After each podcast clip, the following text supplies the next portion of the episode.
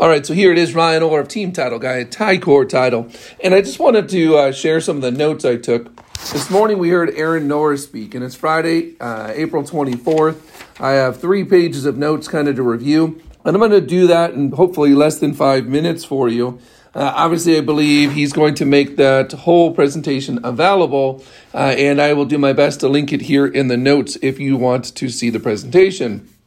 So, uh, first and foremost, he wanted to talk about the empathetic nature of the market and how this uh, is currently impacting so many people, and that when we're having our interactions, we need to be empathetic because we just don't know what's going on on the other side of the phone or the, the connection.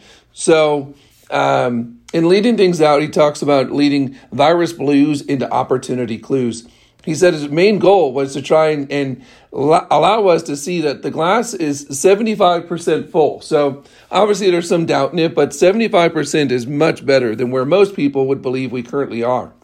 Uh, in his notes, he starts referencing the fact that with this time of uncertainty, if we even go back to one of those principles that we've been taught since early on in life about Maslow's hierarchy of needs, um, one of the basic needs is shelter and security and safety. And so until we get there, he says he doesn't see us truly getting out of this uh, in, some of the mindset. So making sure that those basic needs are taken care of, and that's the big uh, rub back and forth. Um, he does believe that when it comes down to the, the stimulus packages, we will continue to get more money. At some point, that's going to take a toll on our economy. So we have to make sure that we are taking notes as to who and how people are voting in office today, because in many ways, he said he was very disappointed across the board, both on Republican and Democrat, as to how some of these things are being taken care of, because once again, they are absolutely talking out of both sides of their mouth. Um, he says he is an absolute Main Street supporter uh, because we have opportunities that big hedge funds and Wall Street does not. Um, because that was and that was a great lead into the iBuyer opportunities. And there were some slides that he had shared uh, about the main iBuyer, like your Zillow offers, your Open Opendoor, OfferPad, and several others to say the least, and how they are getting pushed out. The models, um, and uh, you know what, they look as though they they could be uh, a thing of the past. Uh, there was a couple in regards to Redfin he saw as, as opportunities in the future as well in their models where they're hybrid kind of model. But for the most part, iBuyers are, are out. Um, as it talks to uh, local realtor versus discount realtor, he says, you know what, you can thank COVID 19 for buying yourself some more time because um, the iBuyers, the Wall Street is very transactional, whereas we, if we're doing our jobs right, are relational. So we need to keep those things into focus. Um, things that we can do as individuals that uh, computers, algorithms, those kind of things cannot do is have a heart and have empathy. He says, um, if you want to and you want to give yourself back to Main Street, are you serving on boards? Are you serving on commissions? Are you becoming the resource, the absolute resource? Because those discount brokerages, those transactional based programs cannot do that. They can't do the X Factor stuff. Now, if you're not currently doing those items and serving on those boards and getting involved in your community, well, then it, maybe it's a wake up call. You need to. Uh, we got to be able to give back to our communities and separate ourselves from what those things are. Um, all right. So as he also talked about living trends and uh, millennials and some of the upcoming buying opportunities for uh, the markets that are coming ahead, he said, uh, you know, it's quality versus quantity. Number one. Number two, people are looking now to sell lifestyle as compared to selling a box or selling just a house you know, what kind of lifestyle are people looking to live? And we have to be able to keep up with that kind of mindset. So sell the lifestyle as to what's going on and start learning that this is what people are looking for today. And that's why you're seeing a different trend in housing and how communities are being put together. Talked a little bit about Wall Street again and investors and where the money is and where it's going. So non QM, non qualified mortgages are pretty much done. Hard money loans right now are pretty much done. Uh, I talked about how connected uh, we are across all from Wall Street to Main Street as it relates to these loans. Because many of the people backing these loans in the past were hedge funds, were people's retirement things, they were CalPERS, STRS, and others. So, you know, if one of these industries absolutely goes down, he said the implications could be far more, much more far reaching than what any one of us could understand as to how connected we are. So, keep in mind that those things, when we're starting to figure out bailouts and different things for different organizations, not everybody out there, even if it is Wall Street, you don't realize how your retirement accounts and others are actually vested into these. So you could be selling yourself short and your retirement accounts. So please be sure to know these things. Uh, Aaron was very specific in regards to the next 90 days that we have to continue to be the expert, be the resource. So continue to educate our database as to what's going on within the marketplace and what opportunities present themselves, and uh, knowing uh, all things related. So be the resource, be the resource. That's what kept being repeated in my mind. Uh, so also, he referenced certain things, for example, like people getting stimulus checks. He said, Did you realize that when you're getting your stimulus check, uh, it, it's based upon when you last filed your uh, tax return, right? So if somebody has moved uh, from their last place of residence where they had filed their taxes, maybe it's 2018 if they didn't file their 2019 taxes yet, well, maybe their check was getting mailed to their old address. And, and what kind of benefit would it be to your person or your database if you're not updating them, letting them know that? And it's as simple as an update on the IRS website, is what was referenced. He said the form was a form 8822 or 8822.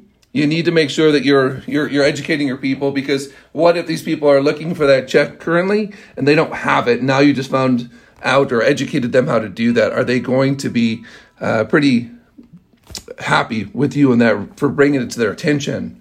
Also, the next stimulus package, which I did see today, was approved and signed into law. 1099 contractors now qualify for this increased unemployment benefit. So if you're not applying for it and you qualify for it, he said that he believes there's a very limited window. We talked a little bit about property taxes in California trying to mirror uh, the other side of the federal side of it.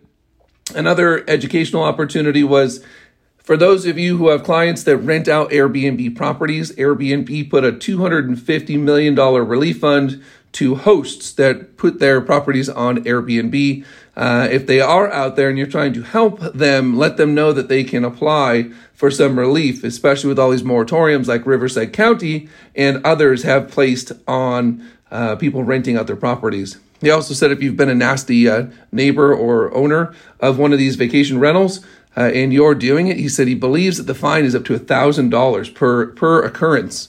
Uh, of you breaking the rule, so it's an expensive mistake if you if you have made it. Uh, moratoriums in regards to evictions and foreclosures, we're still working through that. He says, please stay in touch with your legislative affairs people at, at your boards of realtors on this one. Uh, this is a big deal. And, um, you know, at, at, some point, the property owners are going to need to be made whole. Uh, he did speak quite a bit about the Paycheck Protection Program uh, as well. He said also, you know, what one of the things we should be doing is asking for our, our reviews to be done on Google, Yelp, and Facebook, wherever the top three things that people are finding you. Please do it. But if you're going to ask other people to do it, why not step out on your own and still be seen uh, in regards to doing reviews for others? Be a good person. You know, it, it's it's a simple but uh, novel concept. Uh, all right, some people he, he leverage, which I kind of could relate to this. Some people are dark, uh, and he, he referenced this to social media. And when social media comes down to it, he says there's a ton of algorithms. So what you put out there is in many cases what you're going to see because Facebook is an absolute machine uh, in regards to how they present stuff from, from you or to you.